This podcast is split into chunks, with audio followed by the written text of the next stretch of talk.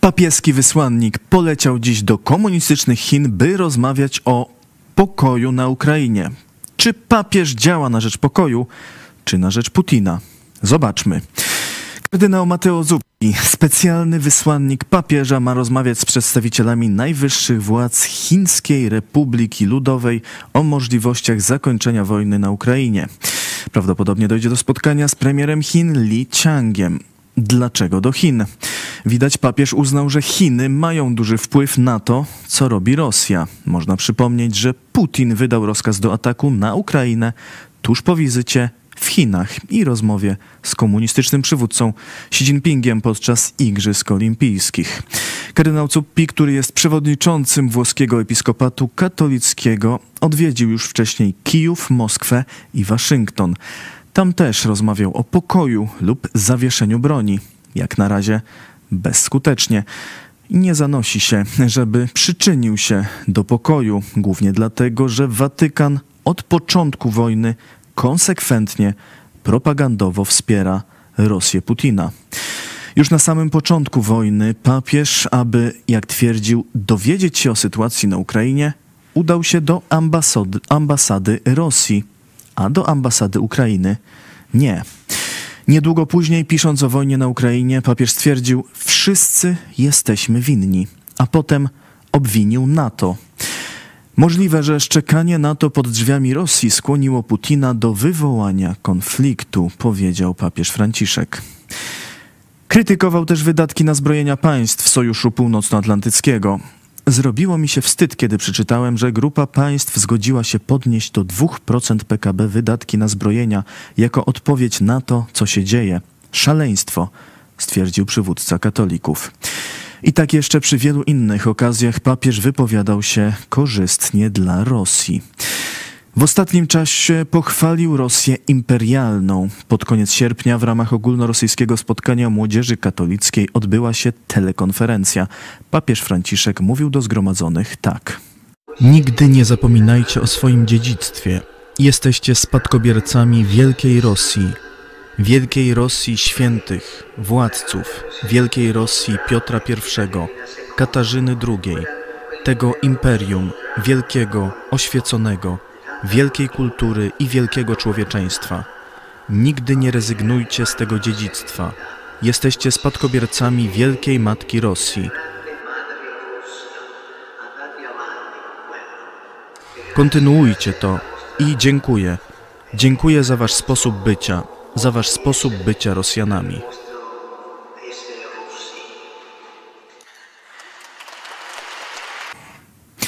Watykan w relacji z tego wydarzenia pominął ten fragment, ale nagranie ujrzało jednak światło dzienne i wzbudziło oburzenie. Doradca prezydenta Ukrainy Michajło Podolak stwierdził, że takie wypowiedzi są zniwelowaniem jakiejkolwiek misji mediacyjnej, którą mógłby pełnić Watykan.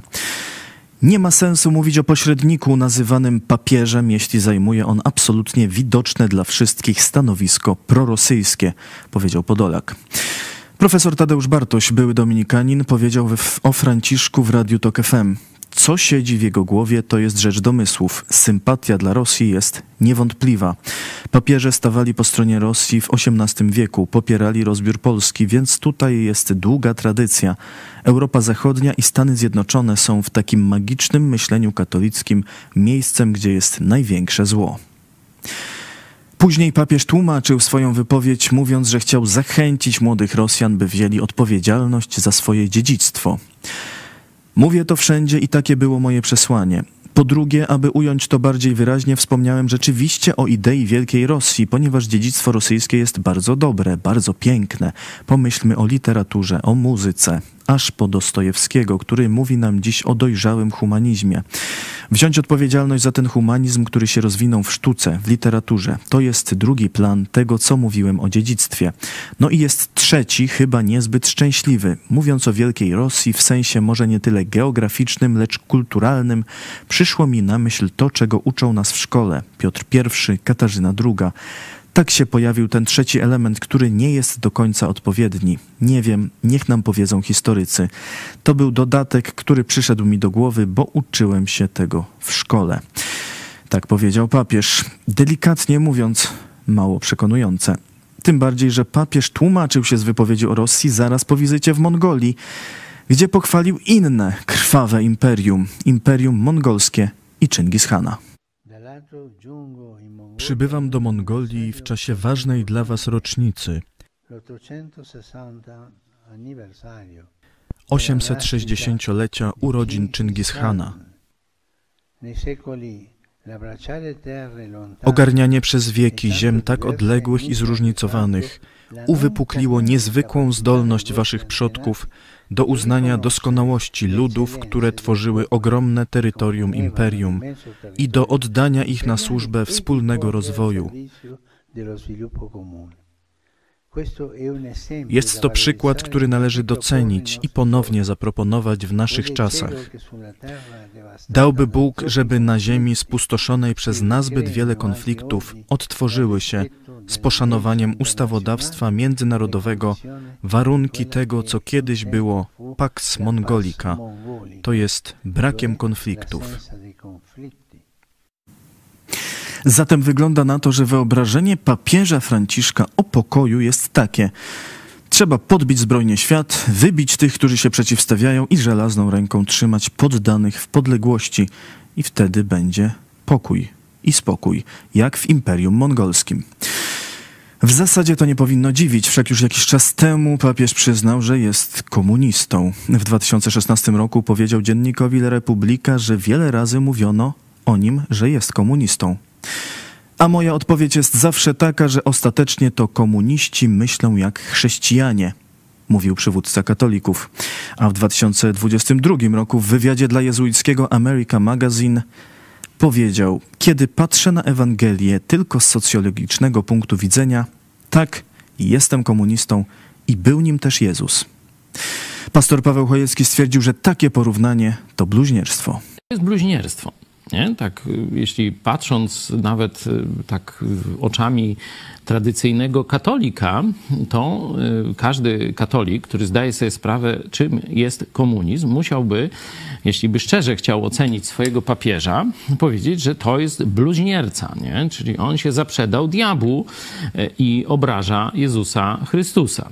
Bo komunizm jest to zaprzeczenie chrześcijaństwa i najbardziej zbrodniczy ustrój w dziejach świata. Nawet nazizm, hitleryzm, jak go tam zwał, nie zamordował y, tylu ludzi w tak długi, bestialski sposób, jak robią to komuniści bo komuniści nie tylko zamordowali w historii, w czasie II wojny światowej, w czasie rewolucji bolszewickiej, w czasie na przykład ludobójstwa na Ukrainie, gdzie próbowali głodem zniszczyć wolę oporu ukraińskiego, Hołodomor, nie? też miliony ofiar, to oni dzisiaj w komunistycznych Chinach, w komunistycznej Korei y, Północnej, w Kambodży, wcześniej w Wietnamie, w różnych innych, oczywiście w Rosji, w Związku Sowieckim, cały czas mordują, mordowali miliony ludzi. Nie? Czyli najwięcej zbrodni, najbardziej krwawy system, mordujący niewinne dzieci, gwałcący kobiety. Najwięcej krwi przelanej na ziemi to są komunisty. W 2016 roku w wywiadzie dla czasopisma La Croix papież porównywał z kolei chrześcijaństwo do islamu, twierdząc, że podboje państwa islamskiego są podobne do misji uczniów Jezusa rozesłanych na cały świat. Papież Franciszek przyznał też, że myśleć o polityce nauczyła go komunistka. W książce Dominika Waltona Otwieranie drzwi rozmowy o Kościele i świecie, która jest zapisem wywiadu z papieżem Franciszkiem, czytamy – czy w życiu osobistym już po okresie dzieciństwa i młodości spotkał ojciec kobiety, które pozostawiły po sobie ślad? Papież Franciszek odpowiada: Tak, jedna z nich nauczyła mnie rozumieć rzeczywistość polityczną. Była komunistką. Pochodziła z Paragwaju, była komunistką, członkinią partii, która tam nazywa się Febrerista. Pamiętam, jak dała mi do przeczytania akt skazujący na śmierć Rosenbergów. Uświadomiła mi, co kryło się za tym wyrokiem. Dawała mi książki, co prawda komunistyczne, ale nauczyła mnie myśleć o polityce. Tak relacjonował papież Franciszek swoje wychowanie polityczne. To było krótkie przedstawienie postawy papieża Franciszka, przywódcy wszystkich katolików w kontekście napaści Rosji na Ukrainę. Dziękuję Wam za uwagę. Polecam dzisiejsze Idź pod prąd na żywo o miliardach zmarnowanych w czasie pandemii, o wynikach kontroli Najwyższej Kontroli. To na naszym kanale YouTube. Zachęcam do subskrypcji kanału, komentowania i polubiania. A jeszcze dziś w telewizji Idź pod prąd o 18:00 odbudowa Ukrainy, projekty, idee, inicjatywy. Reportaż z konferencji.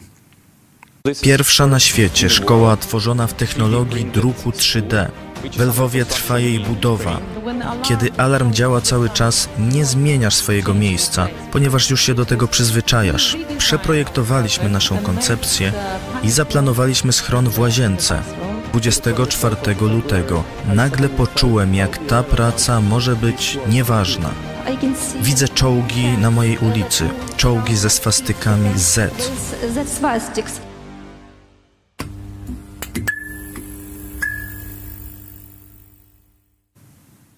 To o 18:00 zapraszam serdecznie, dziękuję i do zobaczenia.